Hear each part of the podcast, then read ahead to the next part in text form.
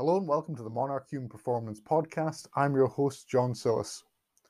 Welcome back, guys, to another great episode we've got scheduled for you this week. For the guys tuning in once again, thank you very much for your continued support. It's always appreciated. Um, for anyone who's new here, hello and welcome. This is a this podcast is aimed at providing individuals working within the tactical setting information from leaders within organization as well as in research as well to help drive best practice. Saying that, I hope this show makes you think, gives you maybe a little bit of different perspective. You take something away from this show generally as well. As I say each week, you know, we don't run ads on the show here. It's very much uh, an organically grown word of mouth show. So I just want to say, you know, if you value the show, if you get something from it, then please, please share it out amongst your network. Tell people about, you know, within the performance space, so we continue to grow this podcast and get the message out to a lot more people and really help to push on the tactical industry as well. As I say, guys, I try and bring you guys an interesting guest every single show, and this week is no different. Uh, my guest this week is Mark White, who is an operational physiologist. Uh, before we dive into who Mark is a little bit more, just as we typically do, just a disclaimer here. Just want to say that today's episode, the views and opinions expressed are those of Mark White and Mark White alone, and do not represent those of the Department of Defense or United States Air Force.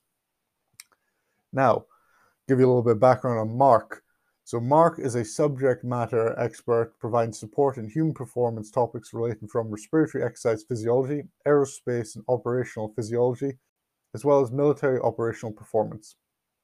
He's held a number of positions over the years from from providing advisory support to the Office of Naval Research, uh, Expeditionary Maneuvers War Resilience Program, and uh, Human Performance Research Manager for the U.S. Air Force Special Operations Command uh, under the Command Surgeon's Office. As well as this, he's also been a, a research respiratory physiologist in the Air Force Research Laboratory, amongst numerous other posts. Over a decorated 20 year career, Mark's professional background spanned every spectrum from work related physical ability testing, applications of occupational physiology, and collegiate coursework curriculum and instructional development. So, in today's episode, me and Mark sit down and chat about how he's assisting organizations address operational gaps, how he's influencing standard operating procedures within human development, and how he's also helping to prepare candidates for arduous pipelines. Hello and welcome to the podcast, Mark. John, thank you for having me. No problem, Mark. Always a pleasure to have you on, mate. Really looking forward to sitting down and chatting to you. Before we get into that, I just want to say a quick shout out to Mark Abel.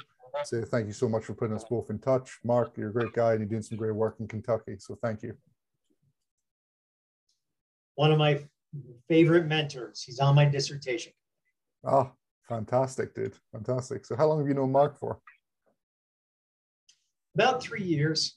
Okay. So we met at uh, at Rocky Mountain University of Health Professions. He was the tactical strength and conditioning course instructor, and so it was wonderful having him walk into that class.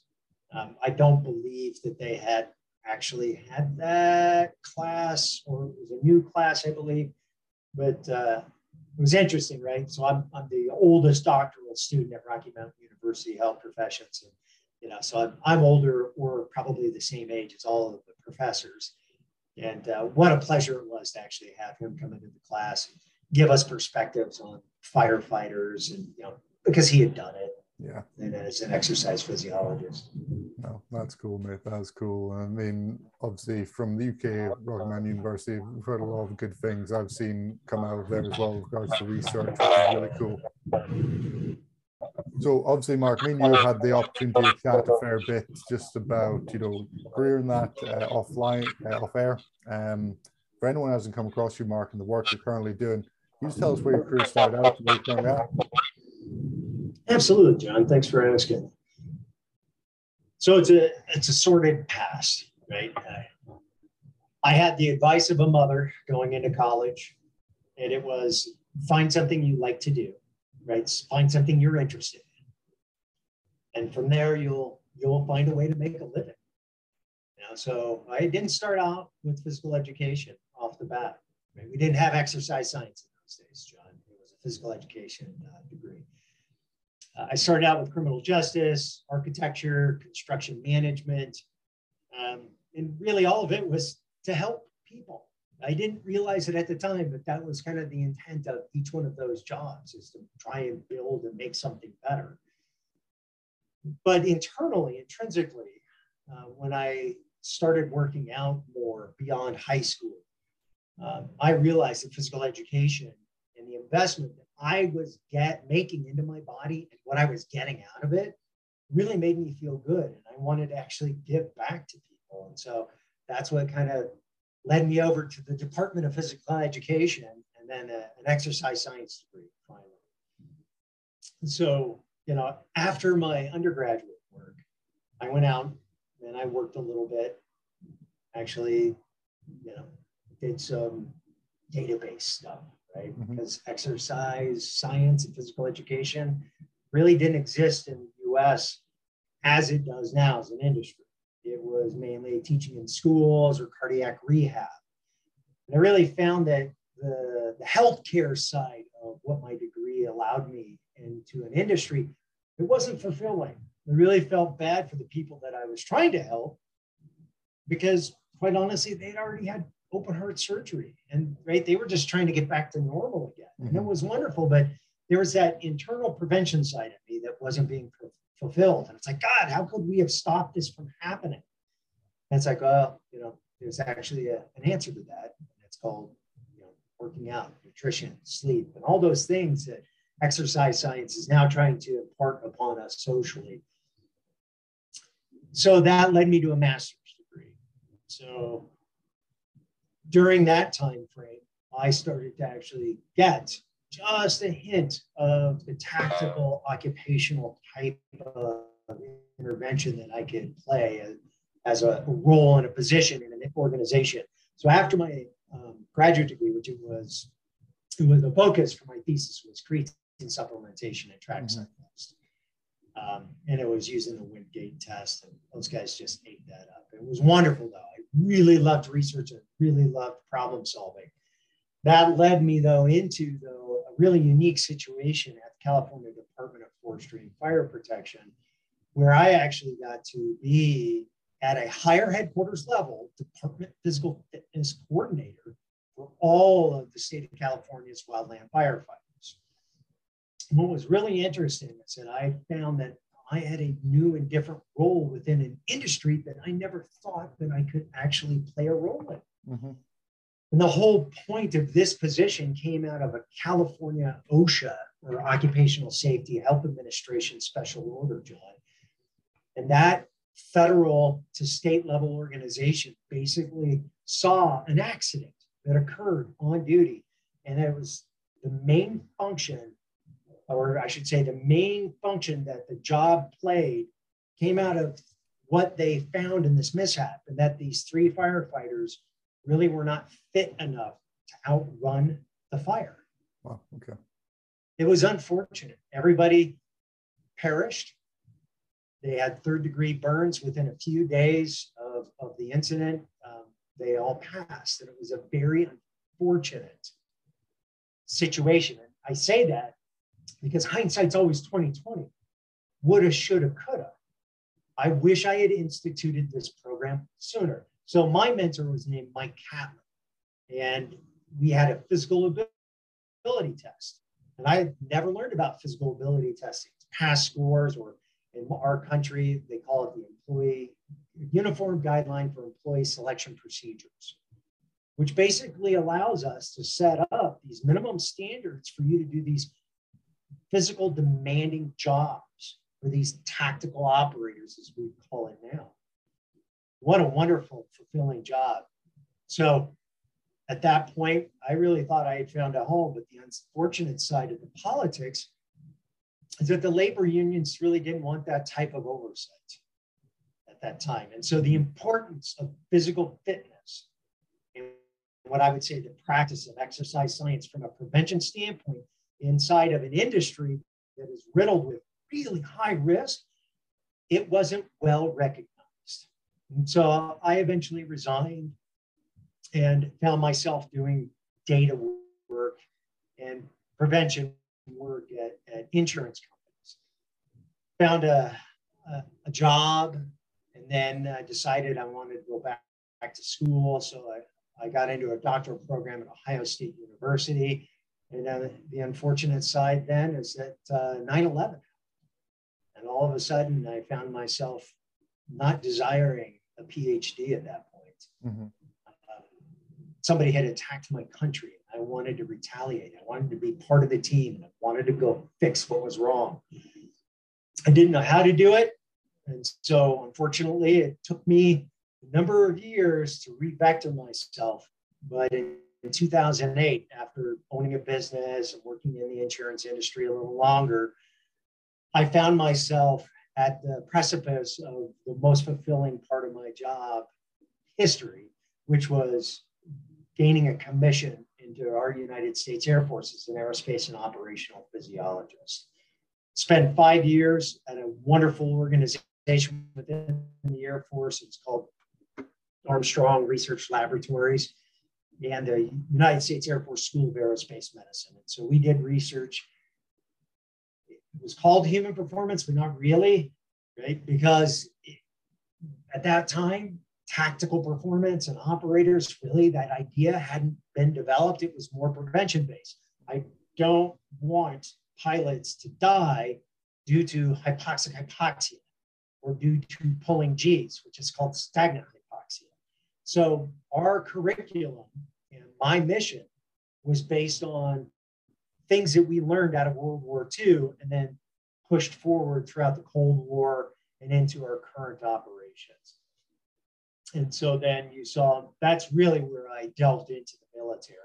And then I've continued that on after I exited the military in 2013 uh, into being a DoD contractor and supporting human performance initiatives, both from a science and technology standpoint, as well as an operations and maintenance or management standpoint. Yeah, that's quite some career path. And I mean, what was that like for you then, Mark? The initial foray into working with you know the occupational performance side of things with the the firefighters over in California. Was that was there a pretty steep learning curve there for you, or was it um, more a case of having your own program to set up with regards to what they already had in place? It's a good question, John. Right, because they don't teach you that, or at least when I went to school, we didn't have classes designed around. It. Our classes were based on healthcare. Right, that was the focus. And then it eventually became sports and performance. Right, and that industry took off with hundreds of millions of dollars in contracts. What I had to do though is I had to take my knowledge set and apply it. Right. So what I had to do is be open to learning the problems of somebody else. Yeah. Right. What was your job like? So I had to ask questions. Quite honestly, the people that fail in the tactical environment, or I would just say in general, in industries or in their positions, they walk in as if they have these 10 commandments, right? I have the truth stamped in on what I know, and I'm going to make everybody better. And it's like, mm, you know, maybe you should walk into this setting and your palms kind of open and, well, how can I help? Teach me about what you do.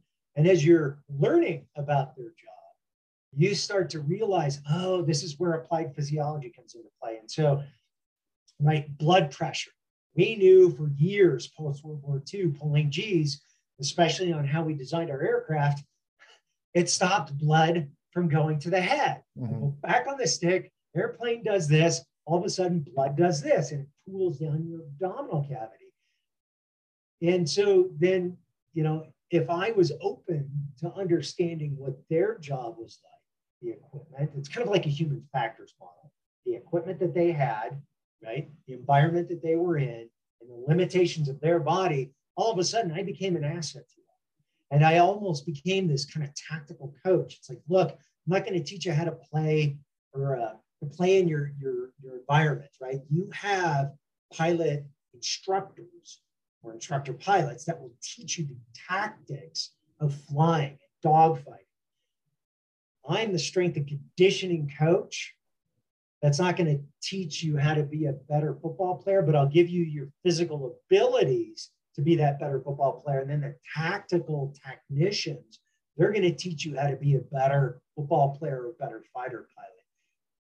So that's how I had to approach it. And I didn't learn that during the California Department of Forestry and Fire Protection, the wildland firefighter work that I did, I learned it in the military. And it was because they told me to sit down and shut up and listen and learn. so that we had some great instruction. That's interesting to hear there, Mark. And it's a, it's a common thread I've heard a lot from a lot of our guests on here who've obviously, yourself, had that successful um, career path within the tactical environment, have gone in with ears open and their mouth shut and just learning what's going on within the environment and what they actually want from you and how you can help them do the job better rather than walking in and being like, you guys know nothing. I'm here with the solution that you've been looking for. You didn't even know you had, you know. Um, and it's the same.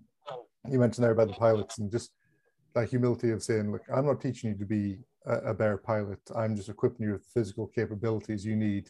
And it's, it's similar conversations I've had with athletes and coaches across different sports. I like always liken it to a car.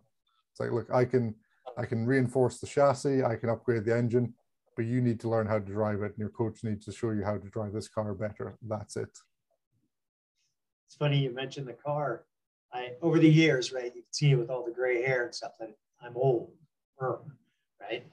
I have this analogy that I've tried to, I guess, impart my knowledge to other people, but not trying to make them physiologists. And the analogy is, right, we have this tool that was given to us. It's called a body, right? And it's original equipment from the manufacturer. It's mm-hmm. OEM. Nature produced it. Now, we can try and create aftermarket products to integrate into the body. And science fiction will tell you, oh, it's better, right? Mm, yeah, it's there are always pros and cons and downsides to it. And so even in my my business when I owned a health and fitness center, one of the state-of-the-art health and fitness centers, I had about an hour that I would sit down with the clients, John, and I would talk to them and I would give them this analogy. And I said, hey, you know, somebody probably taught you how to use a hammer. Somebody taught you how to use a tool, you know, a saw or a, screwdriver. But who taught you how to use your body? And I'd get this kind of stare like, I understand what Mark's saying, but I really still don't get where he's going with this. Uh-huh. It's like, look, you got to take care of your body just like you take care of your car, right? Engineers designed your car for a specific function, and there was a whole bunch of probably trial and error in the design of that vehicle. But if you fail to take care of it, like you don't change the oil, you don't check the tire pressure, eventually those systems are going to fail. And then you're going to try and go back and fix it. But it's not the same as it was when it came down to the factory floor. I love that analogy, though, that, that you use for the car because it's it's really applicable one. Prevention, prevention, prevention, prevention. Yeah that's the thing. I always try and just link things over with that. It always seems to be cars and horses. I'll always come up with. So cars, I was in there, and with regards to athletes or just people in general, I always say that some people are race horses and some people are Clydesdale. That's it. You know, some people can deal with a lot; they don't go as fast, whereas some people can go super fast, but they can't deal with that much. So. Right, and it's not a good or a bad horse. Mm-hmm. It's a how am I going to use them? exactly, exactly, buddy. So obviously you're highlighting there, Mark, you know, you finished up um, your, your service within the Air Force back in 2013. You made the move over to the Department of Defense. Can you just talk to us a little bit now around, you know, what uh, your current role is and how you're helping within the Department of Defense? So I, I'll say this, right? Within our Department of Defense, and I suspect it's going to be the same for any military organization throughout the world, we don't know how human performance optimization can help us. When I say that, that is a massive umbrella, it's a gross generalization, big broad stroke kind of paintbrush. What do I mean by that? We understand from an industry perspective how human performance optimization can help the sports industry, the entertainment industry. And we have leveraged the heck out of that to make these athletes the biological specimens that they are, right? And so they're taking all of their biomotor abilities through our strength and conditioning and they're applying them to their performance in whatever sporting activity that they're doing and they're excelling. Mm-hmm. Why haven't we done that to our military operators? I don't know. I mean, I do, but I don't. Because the logic seems simple. And so, what I do as a DoD contractor is I'm helping the burgeoning birth of human performance optimization grow within the organization. So, without giving out too much details, realize that we have science and technology, and we try and leverage that to introduce new ideas into operations. Mm-hmm. Because I don't have an internal structure that allows for acquisition of knowledge and technologies easily, right? How do I how do I acquire new guns in the army? Hey man, that's easy. They figured that out. There's an acquisition process. How do I acquire human performance optimization technology and knowledge products into the military? I don't have a direct acquisition pathway. So, what I do as a contractor is I provide scientific and technical advisory support to those organizations that are kind of creating this opportunity. And you'll notice in my posts, if you're on LinkedIn, I just say, look, right now we need somebody to come out and be brave enough to sign on the dotted line mm-hmm.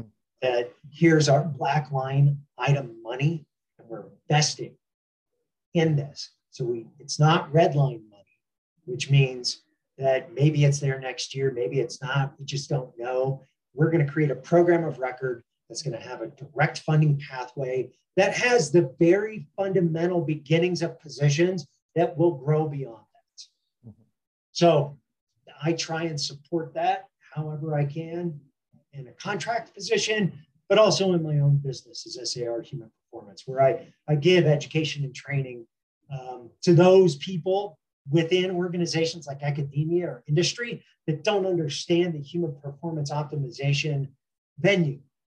And it's like, you need to learn how to leverage S&T to O&M or science and technology to operations and maintenance. Mm-hmm. Kind of That's an interesting oversight there, Mark. And I mean, obviously we've seen a huge explosion like in the us it's been going for a lot longer with regards to just the, the tactical performance side and looking after those on the ground you know obviously because organizations are investing a lot of money within their people to train them up and then just seeing people break and get pushed to the sidelines is it's tough and just not from a business perspective it's not good business as well um obviously you coming in as an advisor because obviously we've seen a lot of changes, a lot of uh, performance teams put around guys now, especially at the special operations level.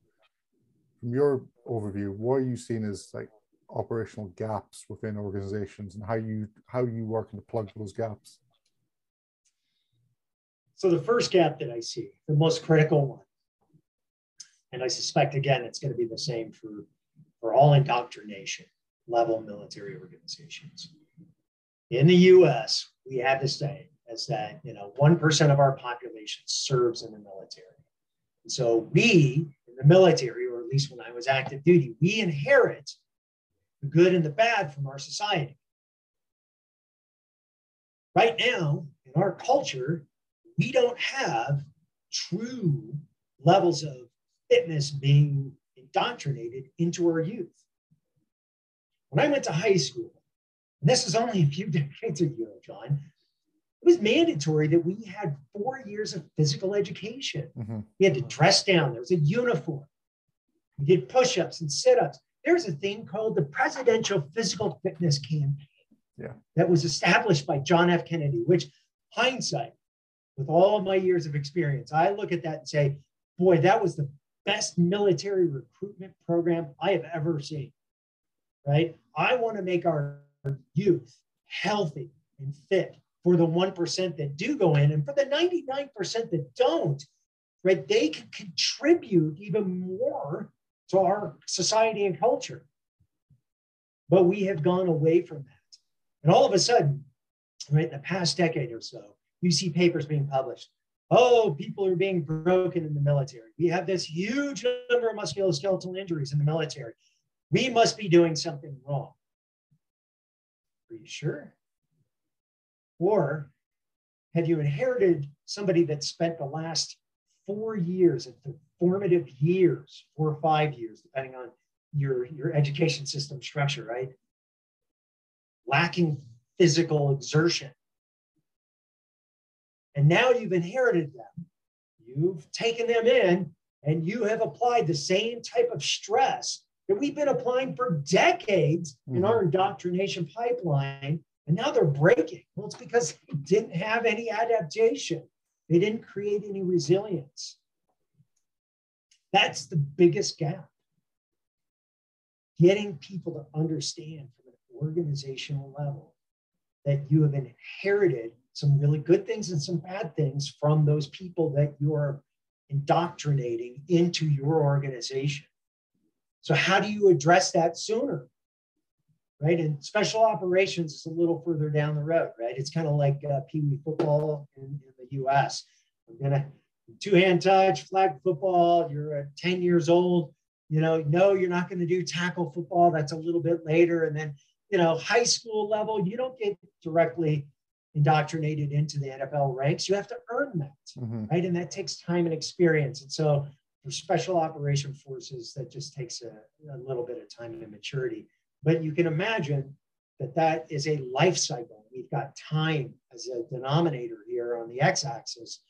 And so from the very beginning, how you start that foundation sets up every other success or failure from that point forward. And so I just take that gap analysis type of situation, John, and apply that to all the other uh, military organization progressions. And, and it's the same thing. Nice. Um, yeah, I wholeheartedly agree. Just that change in overall physical culture as the decades have gone on. Um, obviously, you're touching upon John F. Kennedy's, um, you know, presidential physical fitness uh, process there, and it was just like I don't know if you've seen the, the documentary, The Motivational Factor about La Sierra. No. Well, that's going to be good. I, will look forward to it. It, it. It's a it's a fantastic documentary, just obviously from um, I think believe it's the, the 50s and 60s into there with the, the high school program. Uh, the physical status of these young men and women, you just look at them like, geez, like most of these would cream most adult athletes I know nowadays from a recreational standpoint. But just the ability from just basic calisthenics just to move you know well and that application as well into the academic study as well was just huge. And like you say what great uh, recruiting pathway if you went from the military perspective with them. But yeah that has changed drastically from a physical education physical activity perspective for guys who are coming into that sort of military pipeline now as well you know, and I, I look at it kind of altruistically, hindsight being 2020 as I'm getting older.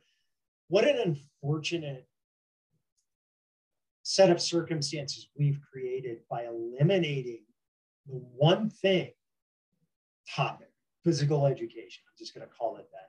But the one thing that we would introduce to our youth, teaching them about their body, right? from a biological, physiological, health and fitness level.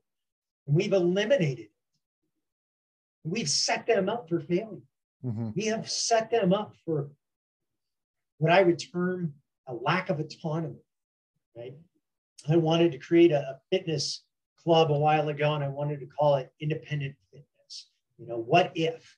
What if I could give you all the tools necessary to where you needed less healthcare and you were independently healthy.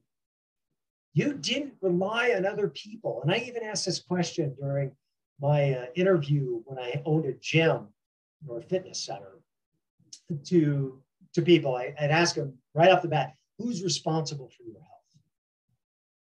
What do you think most people's responses were? I'm guessing they'd probably externalize and be like, oh, it's my doctor or the healthcare system is responsible for my health. It was, it was always the external. Oh, it's the doctor. No, no, no, no, no. That doctor doesn't go home with you at the end of the day. Neither does the nurse, right? Your body goes home with you. You have direct oversight as to what you do and how you do it with this tool that was bestowed upon us from the original equipment from the manufacturer. So I, I, I feel like it's an unfortunate set of circumstances that we find ourselves in because we call this an epidemic, right? This growing obesity. It's like there's a there's a solution for it, right? Put these down and get out and move. Quit eating industrialized food. Sleep. Drink water, not Coke, right? Or cola. But there are very basic fundamental things that we could do. And all of that would be introduced to our young and should be exemplified, exemplified in the home. Granted, mm-hmm. I don't have kids, so so, so I'm not going to tell parents how to raise their children, right? But right, just being in the outsider looking in, I really wish that we could turn the Titanic a little bit quicker with regards to how we introduce our young to taking care of themselves. And in turn, right, preparing themselves for futures in these types of uh, tactical positions if they want to go that route. Yeah. Because they're so early underprepared when they're being indoctrinated at 18, 19, 20 years of age. And it's a, it's a tough one. Um, obviously, the change within common culture and that like as you say people have outsourced their their healthcare it's like well it's not my responsibility it's it's the doctor's responsibility the nurse's responsibility these sort of things. And as we were chatting before we came on the show here about the, the quick fix of gratification of social media and that showing that everything is you know just a simple click away. And we've gone into that habit i think from what i can see of societal being like oh well i would love to be healthy but I don't want to be inconvenienced by changing up my diet, sleeping more, exercising more. I'm sure there's just a simple pill I could take, and that will be me sorted. So, right, this is where we get into, I guess, philosophical debates. Yeah. And this is the banter of it. John is. Did anybody tell you that life was going to be easy? No. Did anybody say that you don't have to earn anything and things are just going to be given to you? Nope. Yeah. As a physicist, a chemist, a biologist, right? I, I mean, uh, let's even just go back and look at life on the Serengeti desert. It's hard. Mm-hmm. Everything is hard, and you have to earn it. You have to put energy into whatever it is you do, and you get something back from it. That's how energy flows. There's a sinusoidal wave. We measure stuff. There's positives, there's negatives. Nothing comes for free. Nothing just flows to you. You don't walk into a gym and through osmosis, you gain hypertrophy and aerobic capacity. It just happens, right? You have to put some energy into it to get something back from it. And really, this is where I would even say when I was younger, John, I just I had this analogy about the tool that I've already told you about. And I used to say, hey, from the neck down, I can make you a, a Greek god or goddess. I can make you a machine. From the neck up, I don't care because I have no control over it. I can't give you a pill and motivate you. If I could, then I'd probably be the, the richest man in the world, but I'd also be a narcotics dealer too. So the motivation, the behavior, the operant conditioning. Now I look back, hindsight, and go, these are key things. We have ignored the brain for a long time. And this is an integrated system. This being the human physiological system.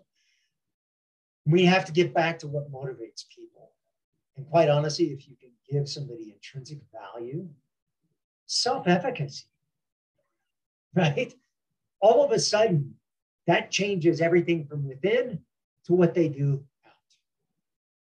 And so now people start to care about themselves a little more.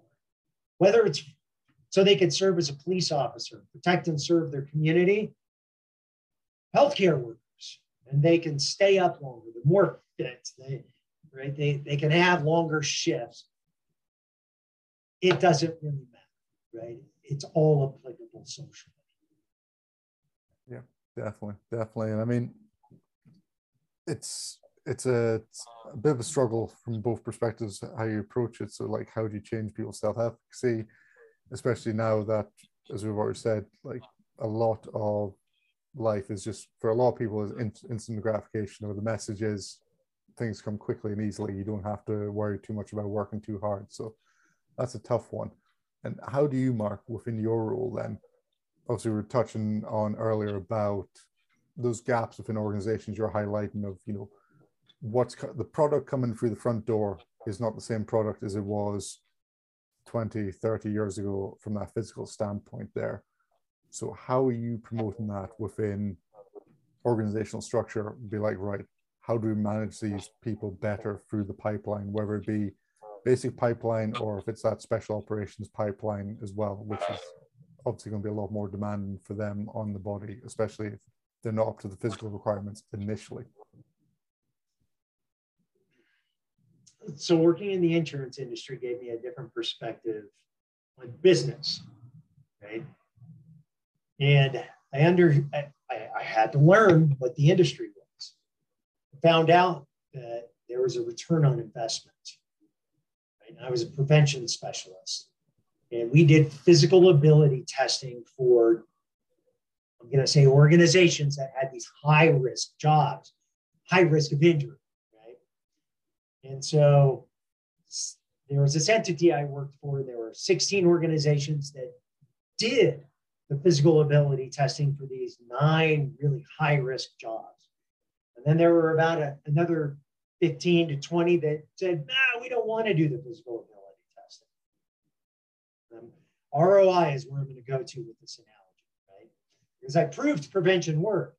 Granted, it was all retrospective because his physical ability testing program had been implemented for at least 10 years, if not 15 years. So I had mm-hmm. thousands and thousands and thousands of records of people passing and failing this physical ability test, which there was a validation study and a cutoff score was established for different for different positions, right? So what was interesting is a data guy, right? Which I told you in my master's program, I started doing database development and it's a whole other side story right? But I was a data guy. And I was really liking organizing information because then you could run some really cool reports. And it's like, wow, these numbers potentially are meaningful. And I'd go to people, the chief executive officer, is this meaningful? He's like, oh, Mark, I can make some really good decisions off of this. So what I did for this physical ability testing database that I built is I asked the chief executive officer, hey, can I connect the people in this physical ability database to the claims database over here. I want to run a report. And I want to see if anybody that sits over here actually ever got over here. He said, well, yeah, Mark, that's actually a really interesting question. So I ran the report, John, and interestingly enough, there were some people that resided over in this physical ability data set that actually ended up over here. The story is, is that the people that passed the physical ability test ended up over here and they were commonly associated with the entity that they were taking the test for still. So what was interesting is that their claims, their injury claims, were really low cost. Hmm. Well, that's interesting. What does that mean? well, let's just throw a number out there, like five, ten thousand dollar claims. The people that were in the physical ability test database, they ended up over here in this other claims database. Interestingly enough, they were with the same organization, so they had changed. They had circumvented the policy of having to pass a physical ability test for the same role. Mm-hmm. And interestingly enough, the claims were more expensive. Not just a couple of dollars. I'm talking hundreds of thousands of dollars. Wow. Now, we could go down to why, what was the reason, etc. It's not the moral of this story. It's a return on investment. And with that data set, I proved that prevention works. We should be doing this physical ability testing test for all of the people that are part of this larger organization. And so now, when we look at tactical operators, what's your ROI? I am going to implement a human performance program. I am going to try and optimize their performance so that they're always performing really, really well at whatever task that they're going to do. I learned this in the military too and applied it. We don't want men and women, pilots, to crash jets. Why? Because it's expensive, right? The jet's expensive and human life is expensive. And I even use, used to make this analogy. What's more expensive, the jet or you, from an insurance standpoint? The jet. But your life value, the value that we give it, that's that's priceless. Mm-hmm. And we cannot put a value on that. So how do I get you home safely from whatever it is that you're putting your life at risk to do? That's where your return on investment is. So we can always put a number by it and a dollar sign, right? Whatever the organization's return on investment is. But from a special operations commands and their five tenants, number one, human value over hardware value. God, Doggone it. How do I get you home? How do I make sure you come back? By the way, not everybody's coming back. It's usually not the case, right? That to me is where you begin to build that return on investment. So we're doing it in the sports industry. How do I minimize injuries? Right? An injury has a cost to it. Mm-hmm. It has an upfront cost, a long-term cost, and a cost of lost revenue. So to me, that's part of the elements of the question that are going to build your program substantiation. And the word I'm going to use is efficacy right? Zero is probably not a reasonable number to establish efficacy. Zero injuries, zero losses in, in limited duty. No, that's that's silly. You're gonna have some. How do I prevent an acute ankle roll? It's gonna happen, yeah. right? You're carrying a load you've never carried before. You're in an area that you've never seen. You're going to probably roll an ankle on uneven terrain. So your the, the, organization, if we go military, if they have collected historical data, know that that historical data probably has flaws in it. It's dirty. It's not clean. It's not as clean as you're going to want it to be. Mm-hmm. But you're going to need to go back and include it, analyze it. And as the data scientist that I was in the past, every data set that you present has caveats, just like the data set that we have in our thesis projects and our dissertations, right? There are a list of assumptions. And those lists of assumptions, right, are probably flaws in our line of questioning. There are flaws in the data set. And if we want to improve the next iteration of that data set, future data, then we need to collect the data with different standard operating procedures to help improve what our ROI is and establish changes to improve efficacy in our human performance program. That's a great way to round out there as well, Mark. And I've seen it a lot within the tactical space and obviously into sport now as well. And I think it's from my perspective as well like obviously as coaches we are very humanistic and we have that connection with people but then like you say it's seen it from an organizational level from the bigger picture side of things of that roi on your time spent or that organization hiring you in to help do the, the job. And it's just like great you know what have you done? It's like well well i got uh, bill and jim to run faster. It's like great what does that mean for us? Whereas you turn around and like, look, your guys have had 30% less uh, days lost due to injury. That saved you X amount of dollars, sort of thing. And that's where we need to go with it more so to get that buy in factor, I think is huge. It absolutely 100% is how you build your ROI. And I have examples, but I just probably shouldn't share them. there is a publication that's out on PubMed, Mm-hmm. um, and it was how to evaluate the total force fitness, our Department of Defense's young burgeoning human performance program. That's not actually a program of record, but it's an idea that came out of the chairman, Joint Chiefs of Staff, down 2011. And really, what it does is it helps establish the report. John, there should be a report that's run either monthly, quarterly, annually. Mm-hmm. The metrics should be exactly the same, more than likely, right? There's a dollar value, there's a time value, and then there's a numbers value, right? But they're all qualities, or I should say quantities, that we as human beings get to establish the quality, the descriptive, the Yeah. narrative of the story. This is good, this is bad.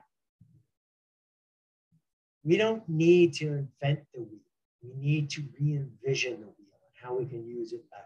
Yeah. And, and so I, I 100% agree, like limited duty days and the cost for that. That's going to be different for every organization.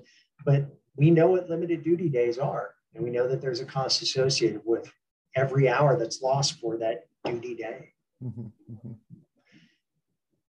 You know, in my mind, I would approach the problem in developing a human performance program to also include mishaps. I was in the Air Force, and air, uh, a air, aircraft mishap investigator. Right, I went to a school for a number of, of weeks to perform investigations for mishaps, for accidents. Hindsight's 2020. Woulda, shoulda, coulda. So if we can prevent things from happening, like if we if I could spend an hour with 20 people as a tactical strength and conditioning coach and teach them center of mass, base of support, right? How our body reacts to gravity, Mm-hmm. right? Those fundamentals about where our feet are, where our hands are, where the load is on you, and how you could use that information to plan out and to understand when you're weak and fatigued to mitigate an injury, to help potentially mitigate an injury, then I, I would have done my job as a tactical strength and conditioning coach in teaching you about your body. But how many times do you think? I mean, we don't even do it. I'm going to say the military. How many times do you think in the military we're actually teaching somebody about base support, center of gravity, in a, in a full body squat? Right? Most people probably don't even have a range of motion to do it properly, like an Olympic weightlifter, but, but they should. We don't even do it in normal everyday life. Mm-hmm. Mm-hmm. So to me, that's it's mishaps, accidents. Go back to that. And, and why I say that is that's where prevention comes from, right? We in the military learned in the aviation environment that G induced loss of consciousness is a big deal, right? Blood flowing away from the head is a common occurrence.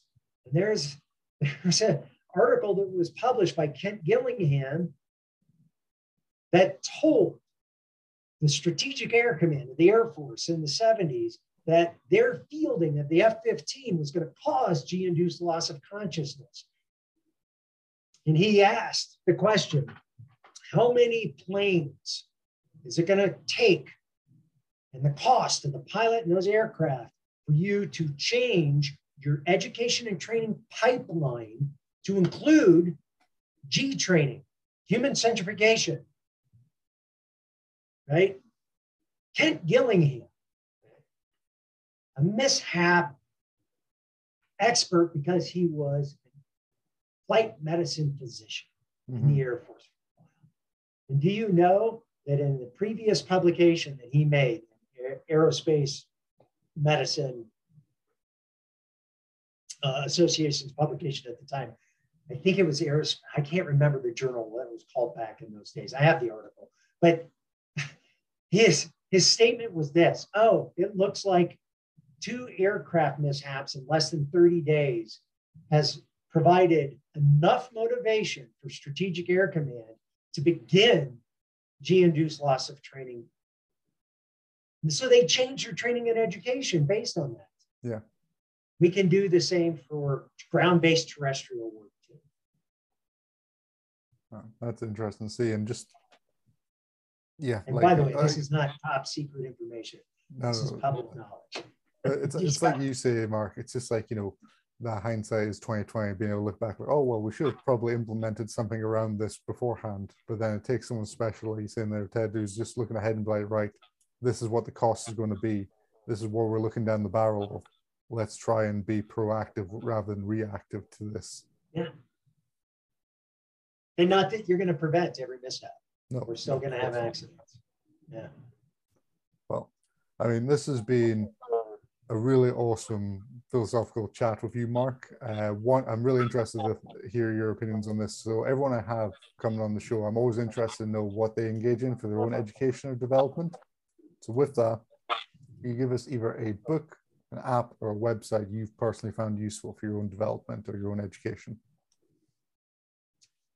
So, I'm going to restate that. You asked what website was important for my educational development. Yep, either a website, a book, or an app. The website is is PubMed. um, and quite honestly, I guess I, I'm using that as this overarching umbrella. You have to read. Mm-hmm. You have to read. And read everything. You don't sit down and read everything all at once, but you have to read. You have to take in information, John. And quite honestly, if I was going to give somebody advice, realize that I'm gonna I'm gonna pull one of my favorite uh, books here now. Realize, right? This Marcus Aurelius Meditations, right? The Stoics had a way of teaching young, burgeoning members of society in an education and training pathway about contemplation. Nobody is walking around with this mug of absolute truth. Here, here's truth. Here's all the truth you need. I know all the answers. So every peer reviewed publication, it is not the final say so of what we think we know. So what you need to be able to do is go out and learn mm-hmm. and discern and assimilate and critically think and develop ideas on your own. The moment that that is taken away from you, then we are nothing more than sheep following other sheep. Right? So PubMed, look at these peer-reviewed science, scientifically peer-reviewed publications, understand that they need to be assessed on accuracy, validity, and reliability mm-hmm. and repeatability. Repeatability. We have gotten into this mindset as scientists, John, that well, oh, I have one publication and there it is. There's the absolute truth. And we just need to follow this. It's like, no, no, no, no, no. Let's go back to the fundamental of frequentist versus Bayesian statistics. Mm-hmm. You need to make sure that it's going to happen again. Probability, guys, we're testing that and repeatability. Yeah. So, PubMed, uh, as an exercise physiologist, this is one of my new favorite ones. History of Exercise Physiology. The reason why I bring that book up, there's a reason that as we gain advanced degrees, the concept of background information and the construct of creating literature reviews are important. This guy, wonderful. Yeah. Einstein, Trial and error is critical in the scientific method. And error is equally as important as the trial that was successful. If we can't learn from our history, then we're destined to make the same mistake over mm-hmm. and over and over again. So, the history of exercise physiology is a textbook that, quite honestly, I think is separate than the topic of exercise physiology conducting the professional practice of measuring human physiological capacities and physical abilities, right? That is an exercise physiologist. Understanding the history of where we came from teaches us the errors that were made, the important ones, the important discoveries, and quite honestly, what I would consider what has been forgotten in history. So much of what is happening now, John, is we're replicating studies. Mm-hmm. We haven't learned from our mistakes in the past or what was gleaned from us. So that to me would be the other other uh, book that I would push towards people from social media and apps. I'm going to stay away from that. I'm old school, my friend. Paper. That's all good, Mark. I mean, those are some solid resources right there off the bat, mate. So thank you very much for that as I've already said, Mark, it's been an absolute pleasure just to get a date lined up to sit down and chat with you, mate. It's been really insightful. Anyone who's listening who either you know wants to get in touch uh, to find out a bit more about you, or you know may have questions about anything we've chatted about tonight, what's the best way they can do that? I'm on LinkedIn. Okay. So you can look me up by Mark White, or you could look up sarhumanperformance.com. That's a website. Um, and SAR Human Performance has its own LinkedIn page. And I can provide you with the URLs, John. So if you need it to make it in the post, at the very least, uh, you can that, do that on your website. That'd be awesome, Mark. So we'll just pop all that along with your, your book recommendations now in the show notes so anyone listening can just access straight away. So that's perfect. Thank you very much, Mark. Once again, mate, very, very uh, appreciative of your time. Thank you once again, Mark. John, I want to thank you. Right, you've interviewed me and you're putting me on a, a very esteemed list of people that you have interviewed on your podcast. I'm talking Brian Schilling, Mark Abel. There's a few other heavy hitters in there too.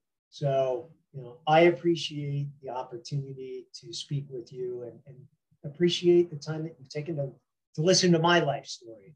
I'd like to eventually uh, hear a little bit more about yours.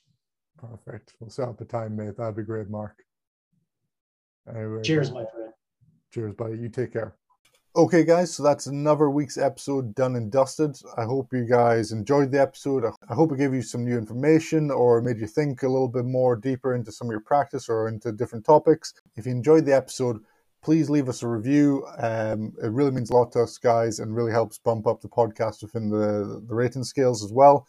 And once again, please make sure you pass this on to your colleagues, your friends who are in the performance space as well just help get this message out. All right, guys, take care. See you next week.